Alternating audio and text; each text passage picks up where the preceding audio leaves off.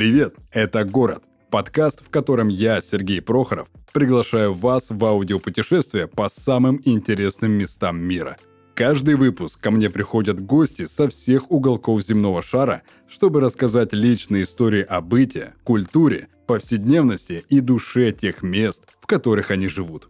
Партнер этого сезона – One to Trip – Приложение, где вы можете бронировать отели и апартаменты по всему миру с кэшбэком до 15%.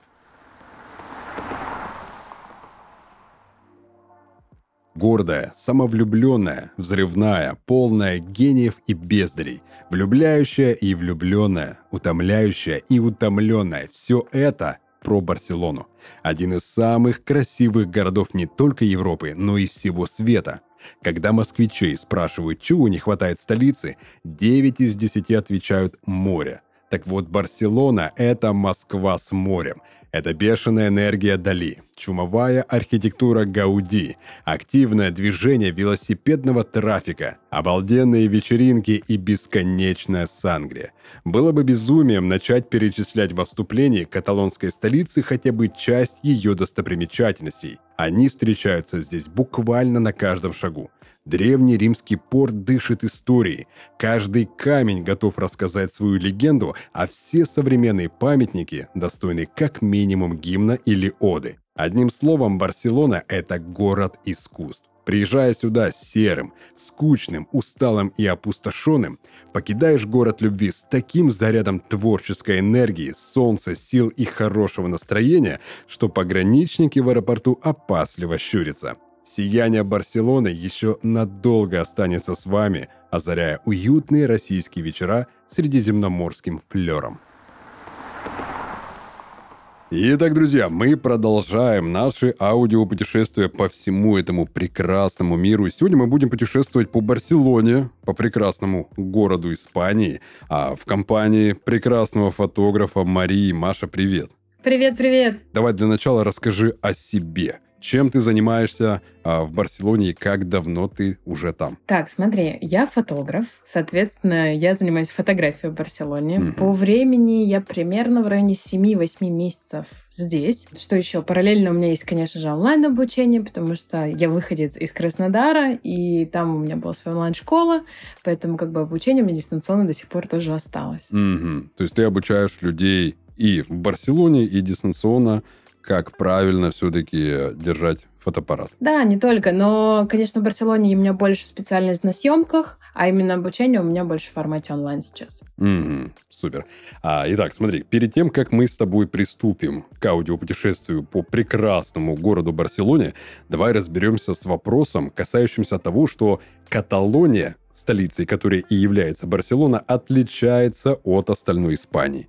Ты, как человек, проживший уже 8 месяцев в Барселоне, наверняка сможешь дать четкий ответ и вообще поведать нам со слушателями разницу между Испанией и Каталонией. Так, ну смотри, тут момент следующий, что я могу поведать только с точки зрения, как я воспринимаю каталонцев и как я воспринимаю других людей с Испании, потому что здесь не только каталонцы, здесь есть и люди с севера, и это вообще абсолютно разные по темпераменту и характеру люди. У меня в окружении из испанцев как раз-таки больше э, людей каталонцев, и они крайне не любят, когда их называют просто испанцами. Им нравится, когда их отделяют, вот конкретно, что они каталонцы. Говорят они mm-hmm. на отдельном языке, понятно, они на испанском тоже говорят, но у них отдельно свой язык, у них свои традиции, праздники, еда и так далее. И вообще они хотят, многие, не все, но многие хотят независимости и отделиться от Испании. Mm-hmm. Это как, например, тоже Косово, да, отделиться от Сербии и вообще быть независимой республикой. Да, я так полагаю так. Я не знаю прям тонкости, но я знаю, что их не устраивает какая-то история с налогами, что Каталония очень богатый регион в силу того, что здесь тепло, много виноделен, много туристов, потому что это побережная да, зона. И, соответственно, они огромную часть налогов платят в столицу, то бишь в Мадрид, а Мадрид как бы эти деньги уже распределяет. А они такие думают, наверное, что, окей, если это останется больше в Каталонии, то у нас будет больше денег. Ну, как-то так, это поверхностно очень, я сейчас сказала. Вот ты упомянула о том, что это абсолютно разные люди. Там северяне, да, испанцы, каталонцы, это разный темперамент людей. Угу. А если ты, может, если ты, конечно, заметила, А чем они отличаются друг от друга, например, в плане даже разговора? Слушай, ну, из моего опыта и опыта моих друзей многие подмечают, что каталонцы более закрытые сами по себе, в плане долго не подпускают. Да, они могут показаться очень любезными, милыми, но они вот в свою комьюнити не быстро тебя впускают, и люди, которые порой здесь даже много живут лет, у них нет друзей из каталонцев. Испанцы, которые более северные, как по мне, они немножко попроще. Ну, то есть они чуть-чуть не такие снобы, что ли. То есть все-таки ты понимаешь, да, что здесь рядом Франция. Mm-hmm. И каталонский язык даже сам по себе, это немножко смесь французского и испанских языков. Соответственно, и культурно тоже, мне кажется, это повлияло немножко. Как девушка, например, первым делом мне сказали, что Маш, пожалуйста, не строй отношения с каталонцами, потому что это супер жадные люди. я, не, я не верю в это, потому что на моем опыте я такого прям сильно не встречала, но все, когда узнают, что я в большинстве общаюсь с каталонцами, мне говорят, ой, они же жадные вообще, зачем? То есть ты на себе проверила и развеяла этот миф? Ну, я не могу сказать, что они совсем не жадные. Безусловно, они считают деньги, они откладывают. По-моему, наверное, поэтому они и богатые, потому что у них куча здесь недвижимости и всего. Mm-hmm. Но, безусловно, да, они считают, что этот бутерброд стоит здесь дешевле. Вот он в эту кафешку будет 10 лет ходить, потому что здесь дешевле. То есть каталонцы это как такая э, интеллигенция среди всей Испании. Да, как один из видов. Но ты же понимаешь, что это не определяет тебя, ну, с точки зрения характера и темперамента. Это ну, только да. там, где ты родился. Mm-hmm. Поэтому, опять же, я не могу сказать, что все такие, но какой-то образ рисуется, вот что да, это более немножко закрытые люди, эм, что они более четкие, структурные и так далее. Но в силу того, что я здесь не прям 10 лет живу, знаешь, я не могу до конца сказать, что вот настолько они отличаются от других тем-то, тем-то, тем-то тем Смотри, Маш, я собрал небольшой такой список забавных привычек испанцев. Ты со своим небольшим, но опытом уже жизни в Барселоне явно их смогла как-то разглядеть и сможешь дать на это свой э, комментарий и выразить уже свое какое-никакое, но мнение. Первая привычка – это повсеместное привычка после обеденного отдыха, и она же сиеста. Расскажи, пожалуйста, об этом чуть-чуть поподробнее. Хорошо. Это моя очень любимая вещь, если честно. Потому что, когда я приехала, безусловно, у меня был культурный шок, потому что я живу здесь с соседом, он каталанец, и я, как бы, грубо говоря, мы делим квартиру. И когда я переехала, я столкнулась с тем, что он спит вот как раз-таки там в обед, и я такая думаю, очень странно. Но странно не то, что он спит в обед, а странно, что он спит примерно 15-20 минут и четко, без будильника просыпается. Mm-hmm. То есть каждый день. И для меня это шок, потому что если я лягу спать на 15-20 минут, то либо я просплю полдня и проснусь, как будто я в другом измерении, в другой вселенной, да? Ага. А, либо, ну, как бы я не смогу, мне 15 минут не хватит, я только засну в этот промежуток. Но из моего опыта ребят, с которыми я общалась, местными, для них это абсолютно нормально. Практически каждый это делает. Большинство магазинов, которые даже закрываются в это время, продавцы и сотрудники могут уйти домой, поспать дома и вернуться. Mm-hmm. И буквально на днях я общалась с одной девочкой, и она говорит, я так устала, я утомилась.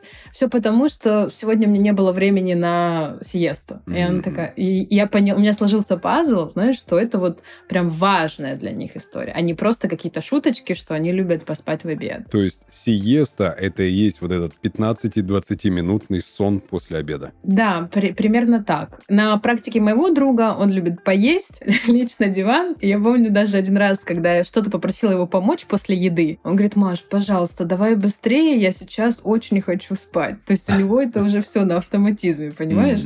Я сейчас вспомнил как раз а, очень интересный а, свой личный такой опыт. А, когда-то я работал в пожарной охране, пожарным спасателем, и а, я сейчас понимаю, что мы, все сотрудники пожарной охраны, были как вот э, испанцы. Угу. После обеда мы все ложились на полчасика подремать. То есть вот это была такая пожарная сиеста своя. И вот у испанцев это как привычка. Слушай, ну а на самом деле это классно. А еще мне больше нравится, что это не осуждается. То есть ты говоришь, а, да, я спал, не слышал. Тебе никто не скажет, ты спал взрослый человек в середине дня. Ну, то есть здесь такого нету. И на самом деле, ну, мне кажется, это важная часть, потому что ты реально возобновляешь силы, э, отдыхаешь, расслабляешься. То есть как часть культуры и вообще образа жизни, знаешь, с акцентом на удовольствие, мне кажется, это важно. Так, окей. А вторая привычка а, – это съедать 12 виноградин на Новый год. Зачем это делается? И может это какой-то ритуал определенный? Слушай, ну есть две теории. А почему это делается. Первая, более такая обычная, это про то, что на винодельных было больше винограда, больше сезона, и они начали делать какие-то промо-акции, продвижения из разряда, если вот вы будете есть виноград, то будет у вас счастье, здоровье и вообще все хорошо будет в следующем году. Это первый вариант. Вторая теория, это про то, что была история давным-давно, знаешь, в старые времена, история, когда запретили людям праздновать перед э, крещением, проводить какие-то праздники. А ты знаешь, что испанцы очень сильно любят веселиться, шуметь, переодеваться и так далее. Mm-hmm. И правительство решило это запретить в силу того, чтобы, ну, как бы успокоить, скажем так, улицы. И оно запретило праздновать. Но разрешило праздновать только тем, кто заплатит какую-то определенную сумму денег. Понятно, у бедных людей не было денег заплатить чтобы праздновать. И тогда они в качестве протеста пошли на главную площадь, э, скажем так, с курантами, да, с этими часами, взяли виноград потому что в то время от французской культуры испанцы перенимали часто э, буржуазия есть виноград э, с вином, шампанским. И это было как бы немножко странно для Испании, но это стало прививаться из Франции. Так вот, э, обычные люди, бедные люди из Испании, покупали виноград, потому что он не очень дорогой, шли на площадь, и каждый бой курантов они должны были съесть эту виноградинку в качестве как бы такого, знаешь, подкола, насмешки над аристократией, которая mm-hmm. тайно где-то в закрытых местах у себя праздновала непосредственно, в отличие от людей, которые не могли этого сделать, потому что у них не было денег. И вот как бы это взялось вот такое, знаешь, за традицию. Я не знаю, какая из теорий более верная, но из ребят, которые мне рассказывали, вот две истории, которые я слышал. Супер. А, смотри, Маш, следующая привычка, которую я нашел, гласит о том, что испанцы очень громко говорят одновременно и обязательно с нарушением личного пространства. Так ли это на самом деле и не раздражает ли тебя это лично, если это так? Слушай, на самом деле для меня они не слишком громко говорят. Для меня громче говорят англичане. Это катастрофа для меня. Вот они очень громко говорят. Для меня испанцы не громкие. Они более, знаешь, темпераментные, показывают эмоции. Мне нравится эта речь. Да, они говорят очень много. Да, они порой перебивают. Но, например, в общении со мной я не могу сказать, что они меня перебивают перебивают. То есть они, наоборот, дослушивают тебя и что-то говорят. Но понятно, когда ты говоришь на испанском, у вас большая группа людей, то каждый как бы вставляет свое слово. Это безусловно так. Но мне кажется, в нашей ментальности, если честно, это тоже есть, когда вы там какую-то очень интересную тему обсуждаете. Вот плюс-минус здесь также происходит. Mm-hmm. Про э, контакты, про дистанцию, да, это действительно так. Я не могу сказать, что меня это смущает, то, что у меня нет каких-то, знаешь, таких рамок, что там не подходите ко мне близко, не касайтесь и так далее. Плюс опыт уже жизни здесь, я понимаю, что это абсолютно норма. Целоваться в щечку два раза, трогать за плечо, там, обнять. То есть это нормально, это часть культуры, это ничего в этом, знаешь, сексуального нету, mm-hmm. в том, что тебя поцеловали. Вот. И поэтому для меня, наоборот, это что-то более сближающее и интересное. Например, на контрасте еще более для меня, как это сказать, нарушающая дистанцию, это люди с э, Южной Америки или там бразильцы, ну, в общем, э, такие тоже южные горячие люди. Mm-hmm. Вот они, у них вообще начинается ломка, если они тебя не касаются, не трогают. И ты можешь им объяснить и говорить, знаете, давайте мы будем соблюдать дистанцию, мне непривычно, в моей культуре так не принято. Они такие, хорошо, но ты видишь, что их начинает трясти от того, что они хотят для тебя прикоснуться, обнять, поправить, за носик тронуть, а ты как бы не понимаешь вообще, как можно, вы знаете друг друга 10 минут. Вот, поэтому испанцы еще более-менее. Не, ну это все-таки происходит при таком, как бы, обыденном разговоре. Я думаю, на официальных встречах это было бы а, странно за носик дернуть. Да-да-да, нет, сто процентов. Но в то же время на ТВ, например, какие-то программы, которые я смотрю, там, не знаю, обзор футбола, они там, на самом деле, ну, они сидят далеко, не могут друг друга трогать, но в плане разговора, вот там, знаешь, как будто реально на базаре друг дружке они перекрикивают, вставляют комментарии, это сто процентов есть даже на ТВ.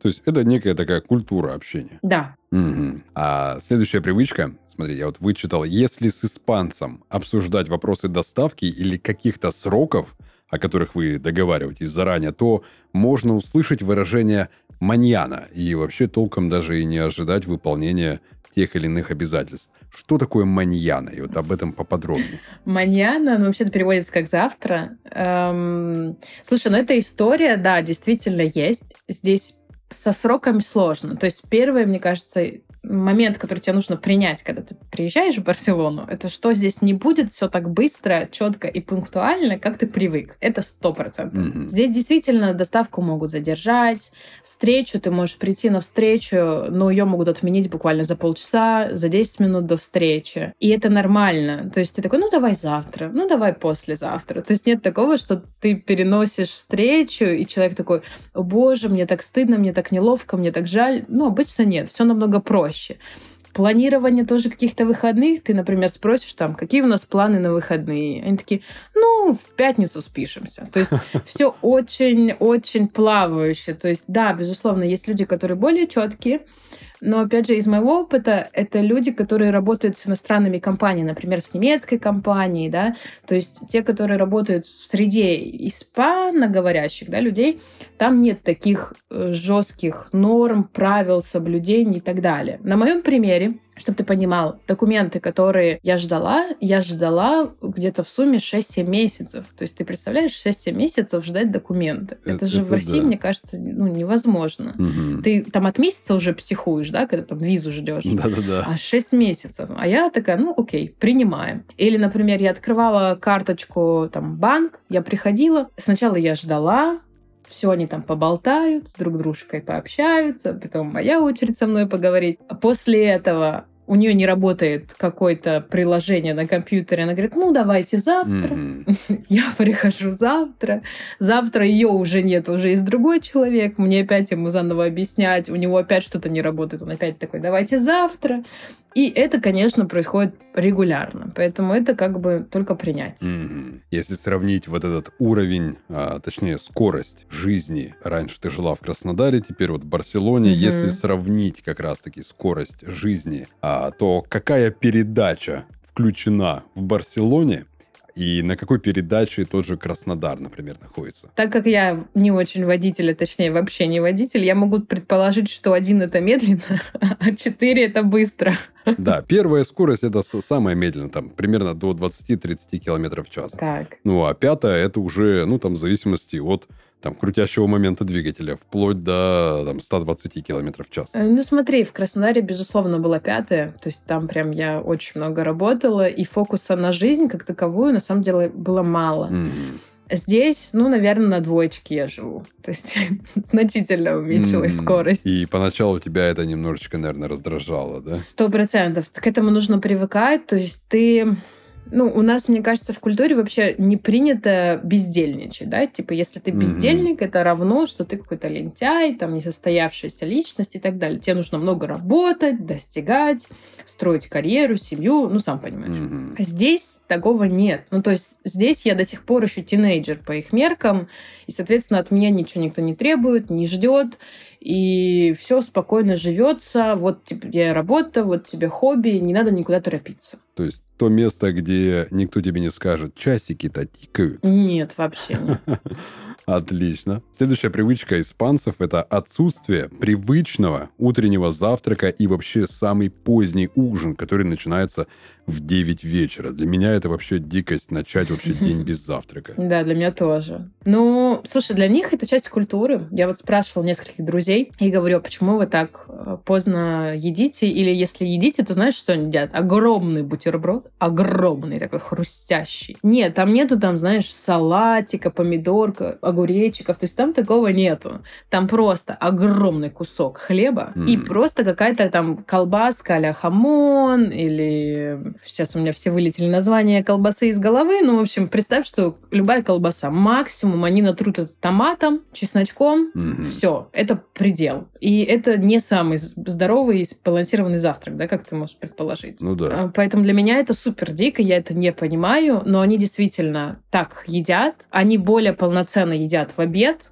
то есть уже там где-то в промежуток в час-два, и потом следующий у них начинается ужин. И ужин у них поздний. Опять же, они мне в шутку отвечают, что из-за образа жизни, ну, я им говорю, come on, ребят, вы вообще не трудоголики. Какой образ жизни? То есть вы не возвращаетесь в 10 домой вечера после работы, вы возвращаетесь в 3. Соответственно, я не понимаю, почему ужин. Другой мне знакомый ответил, что для них вообще прием еды очень важный процесс, в который не может быть быстрый, который важно обсудить, разделить, поговорить. Соответственно, он должен быть долгий, и для этого должно быть выделено время. И вот они для этого выделяют вечернее время, грубо говоря, там 8, в 9, где они собираются с семьей и друзьями, идут пить, есть, и обсуждая там все-все-все, что произошло у них там за день.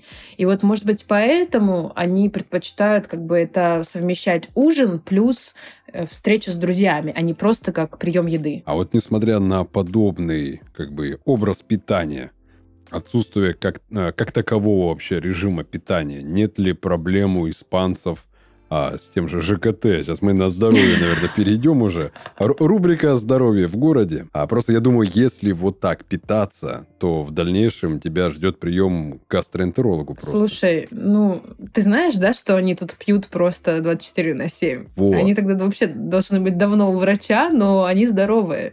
И они выглядят супер. Мужчины просто в 40 лет выглядят с идеальными телами, очень красивые все, нету ожирения здесь. То есть я полагаю, что это часть культуры, ну, как это, генетически, да, ты все равно перестраиваешь, как, э, например, китайцы, да, они же едят много риса, но если славянский человек при, приезжает в Китай и начинает есть много риса, он немножко оттекает и опухает, потому что это не его привычная еда. Mm-hmm. Мне кажется, это отчасти так. Но я не гастроэнтеролог и не нутрициолог, я вообще в этом далековато. Но то, что я вижу, что они чувствуют себя здоровыми, для них это нормально. Они постоянно едят жареную картошку, у них много всего в фритюре, они постоянно пьют пиво и вино, еще вермут, каву, ну, это так, детали. Угу. Вот. И в целом, ну, я удивлена, потому что у них рацион не супер полезный. Но с другой точки зрения, у них вот эта средиземноморская кухня считается хорошей, потому что у них есть оливки, у них есть рыба, у них есть морепродукты, белое вино, что еще? Вот. Ну, например, салатов или там супчиков здесь э, не пользуется популярностью. То есть э, то, чем богата испанская земля, а, она, сказать, замещает те вредные привычки по питанию, прив... ну, для нас вредные угу. привычки по питанию, и более-менее все-таки народ здоровый. Да, мне кажется, да. Но я не могу, я не проводила обследование, да, сказать наверняка. Угу. Но внешне то, что я вижу, ну, люди выглядят хорошо. То есть физическая форма у них классная. Добро пожаловать в рубрику «Невероятные отели». В ней мы с партнером нашего подкаста, приложением One to Trip, собрали истории о самых интересных отелях со всего мира. Мы расскажем, где стоит остановиться искушенным путешественникам, чем занять время, а главное, где выгодно забронировать лучший номер и купить билеты.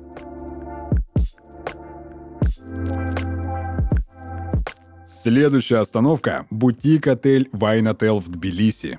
Это историческое здание 19 века с витражными окнами, зелеными террасами и великолепной лаунж-зоной. Здесь стоит остановиться, чтобы ощутить неповторимый колорит Грузии, отдохнуть с удовольствием и комфортом. Внутри гостей ждет приятная атмосфера, аутентичный дизайн и богатый ассортимент грузинских вин. Всего в отеле 13 номеров, и каждый из них имеет свою особенность. Например, в номере люкс есть свой хамам, а для создания интерьера полулюкса использовался настоящий янтарь. В бутик-отеле Wine Hotel вы сможете попробовать уникальные грузинские блюда и посетить дегустацию вин с профессиональным сомелье – в отеле 5 отдельных ресторанов, каждый из которых выполнен в уникальном стиле. Для ценителей джаза в основном зале на рояле играет музыкант, а с уличной террасы открывается вид на одну из древнейших грузинских церквей. А чтобы быстро организовать путешествие и забронировать номер в бутик-отеле Wine Hotel со скидкой, воспользуйтесь приложением One to Trip. В приложении можно удобно оплачивать зарубежные бронирования картами любых российских банков – в течение пяти дней после покупки билетов в приложении One to Trip доступны скидки на отели до 37%, а также кэшбэк до 15% за каждое бронирование. Его можно потратить на новые путешествия. One to Trip – это отели и апартаменты по России и за рубежом. Авиа, ЖД и автобусные билеты, аренда авто, экскурсии – все, что нужно для путешествий в одном приложении. Ссылка в описании. Слушай, Маш, чем вообще Барселона лично тебя привлекла? Какой была лично твоя история переезда в Барселону? Слушай, ну в моем э, случае Барселона меня не привлекала, если mm-hmm. честно, потому что мой маршрут строился через Париж. Я думала, что я буду работать и жить там, у меня там друзья и так далее. Но так сложилось, что в силу документов и сложности с получением визы в Париж, я рассмотрела вариант с Барселоной. И для себя решила, окей, я приеду в Барселону, посмотрю, нравится мне здесь или нет.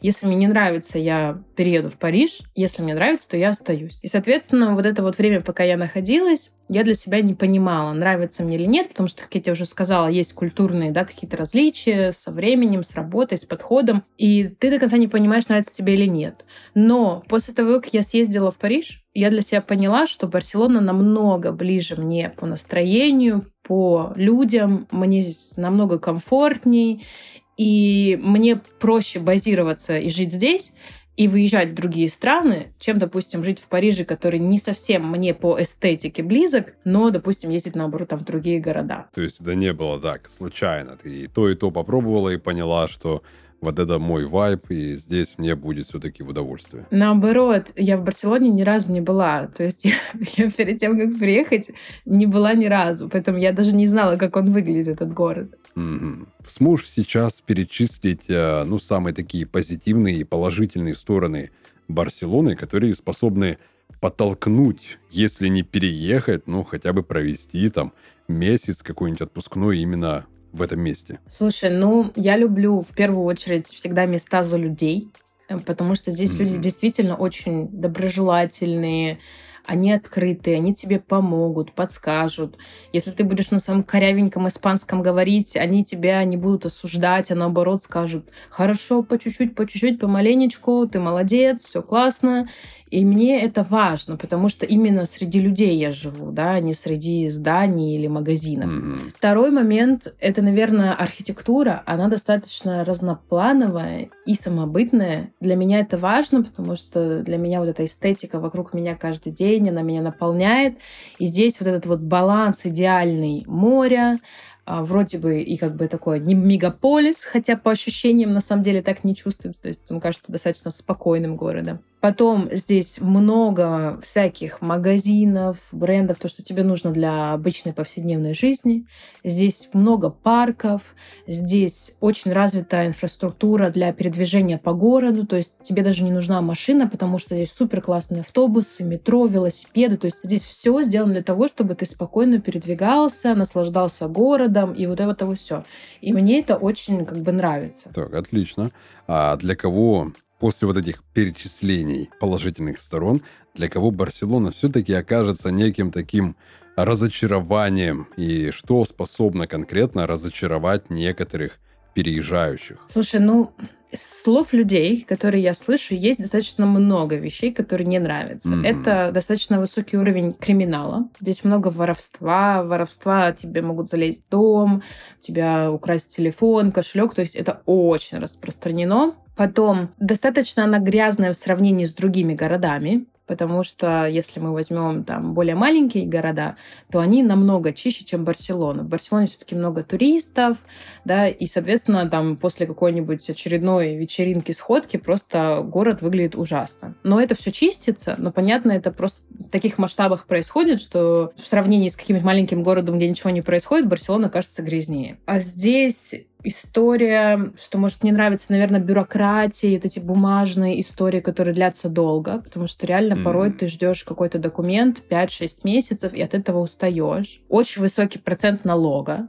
Здесь э, порядка, может, до 41 где-то процента достигать налог, плюс еще ежемесячные там взносы. Ну, в общем, сам понимаешь, да, половину у тебя отбирают. Mm. Это не всем нравится, особенно для владельца своего бизнеса, да, не когда ты по договору там работаешь. Mm-hmm. Ты уже прожила, считай, 8 месяцев в Барселоне и наверняка сможешь дать некий такой посыл, я не знаю, поделиться своим опытом и рассказать, что важно знать все-таки каждому, а кто все-таки решится э, после нашего прослушивания, нашего выпуска, на поездку либо переезд э, в Барселону. К чему нужно быть готовым? Какие подводные камни есть? И чего или даже кого стоит опасаться в этом городе?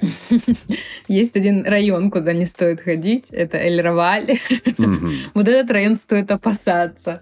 А так, слушай, ну, я не знаю, у меня нет ощущения, что это какой-то агрессивный город, который тебя съест, подставит или еще что-то. Это, наверное, зависит от точки зрения. Это все может случиться, но в моей жизни этого не было. Но нужно быть готовым, безусловно, принять тот ритм, который здесь есть, потому что люди, которые не принимают скажем так, правила игры, что здесь все медленно, что здесь нельзя грубить, здесь нужно быть вежливым, что здесь нужно быть открытым в формате на какие-то знакомства, связи, да, встречи за вином, потому что они очень такие, как это, затопят за встречи лично. Они не очень любят мессенджеры, инстаграм, и здесь это не супер популярно. Mm-hmm. Соответственно, к этому нужно быть готовым, но мне кажется, к этому привыкаешь сам по себе, то есть к этому темпу, ритму. Это, наверное, вот, знаешь, для меня основная проблема — это история с временем и то, что долго. Постоянно какие-то отмены. Вот это да. Дальше, ну, наверное, не стоит строить иллюзии, что вы сразу станете лучшими друзьями с испанцами,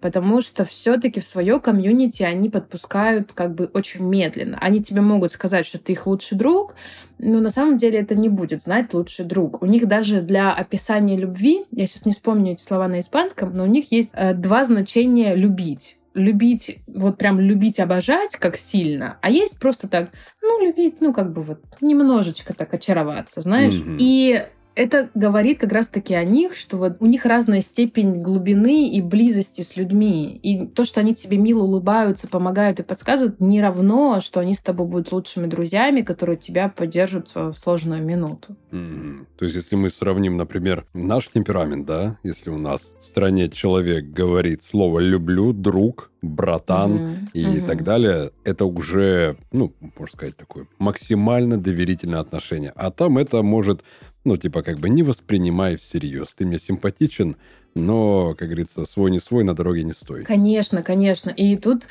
эм, я, как девушка в свободном плавании, могу mm-hmm. сказать, что здесь тоже нужно быть готовым к тому, что когда ты даже начинаешь какие-то отношения с мужчиной, здесь не так, как в России абсолютно. То есть ты можешь проводить активно время, общаться, наслаждаться обществом, может быть, какие-то романтические отношения с мужчиной, например, месяц, но при этом вы до сих пор не будете парой. То есть вы до сих пор друг друга, ну, просто там какие-то знакомые. Mm-hmm. И только через какое-то время, возможно, если вы это обговорите, вы будете парой. И то не факт. Mm, то есть испанцы брать на себя ответственность лишний нет. раз просто не хотят. Вообще нет. Mm-hmm. И в конце а, я бы хотел, чтобы ты озвучила самые наверное, лучшие места, которые ты посетила, которые довелось тебе посетить за все время пребывания в Барселоне, и как профессиональный фотограф, назови самые фотогеничные места в самом городе Барселона? Так, смотри, есть места, которые я не посетила, но я мечтаю. Вообще, в принципе, очень красивые в Каталонии. Это Коста-Браво. Коста-Браво — это большая такая часть побережья с городами, где там жил Дали и так далее. То есть там очень красиво, немножко греческие мотивы. Туда точно надо всем. Я добиралась, но не прям вверх, потому что вот если прям там вверх, ближе к Франции, там вообще какие-то невероятные города. Ну, понятно, это намного дольше, да, ехать из Барселоны. Mm-hmm. Поэтому Кастабраво это must see. Потом, конечно же, как бы попсово не звучало, но Саграда Фамия. Mm-hmm. То есть это здание, которое уже просто десятки лет строится, невероятной красоты, просто уникальное по архитектуре, Гауди, которого как бы многие любят и знают в Барселоне, потому что это как бы самый талантливый, наверное, да, архитектор здесь. Потом мне нравится маленький городок Сиджес. Он рядышком прям с Барселоной, где-то час. Но он такой очень уютный, аутентичный. Там есть пляжики. То есть, мне кажется, вот если хочешь чуть спокойствия, можно туда сгонять. И там достаточно фотогенично. Там тоже красивые какие-то белые стены, архитектура, очень красивый музей есть. Я обожаю Палау де Музика здесь. Это дом музыки он действующий, то есть там можно сходить и на концерт, и просто как на экскурсию. Это тоже что-то невероятно красивое, какие-то сочетания цветов, э, там какие-то кони, знаешь, на стенах, mm-hmm. там э, супер какие-то красивые флора на потолках, как орнамент. В общем, мне очень нравится это здание, просто невероятно красивое. Еще не из популярных есть э, комплекс Сан-Пау, это медицинский комплекс, он был построен, как раз-таки там люди лечились и так далее. Сейчас это больше как музей. Там есть новый корпус, в котором до сих пор там она как больница. Но старый корпус, он больше как музей. Там можно посетить все, и это тоже для меня какой-то был невероятной красоты здание. Такое максимально аутентичное и тоже ни на что особо не похоже. Поэтому я бы его рекомендовала. И если хочется пляж в Барселоне. В Барселоне, если честно, пляжи не очень. Mm-hmm. Мне не нравится нравится. Лучше вот куда-то в Костабрав ехать.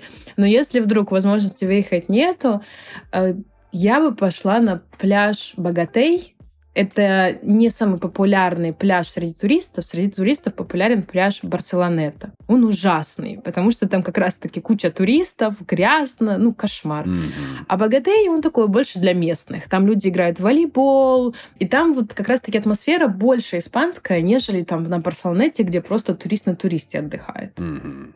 Это было прекрасное аудиопутешествие с прекрасной Марией. Маш, спасибо тебе большое за твои истории, за твои эмоции, за то, как ты чувствуешь эту Барселону, глядя на нее своими же глазами. И в конце я бы хотел, чтобы а, ты сказала людям какую-нибудь приятную фразу. Может, для кого-то это будет поддержкой, для кого-то это будет неким костылем, а для кого-то пинком, для того, чтобы решиться на поездку, а может и даже на переезд – в прекрасную Каталонию, в прекрасную Барселону. Поэтому я надеюсь, ты что-то скажешь красивое и желательно все-таки на красивом испанском языке. Слушай, ну я не уверена, что это будет какое-то мотивационное сообщение. Так. Но я могу сказать следующее. Я могу сказать «Flota como una mariposa, pica como una abeja». И это, значит, для ценителей Мухаммеда Али. Mm-hmm. Потому что это переводится как «порыхай, как бабочка, жаль, как пчела». Не, слушай, супер, это классный девиз. А, как раз-таки для всех, кто не решается. Да, возможно. Да, видишь, многие же как воспринимают эту фразу либо прямолинейно, но можно же посмотреть на эту фразу и с левой, с правой стороны, сверху, снизу. Так что я думаю, тот, кто захочет разобраться и посмотреть на нее иначе, то все-таки найдет свой посыл в этом выражении. Кстати, звучит очень красиво. Красиво, согласна. Да. Маш, спасибо тебе еще раз. Это было замечательно. Спасибо и тебе. Итак, на этом мы заканчиваем наш выпуск. Спасибо, что остаетесь с нами. Всем спасибо и пока. thank you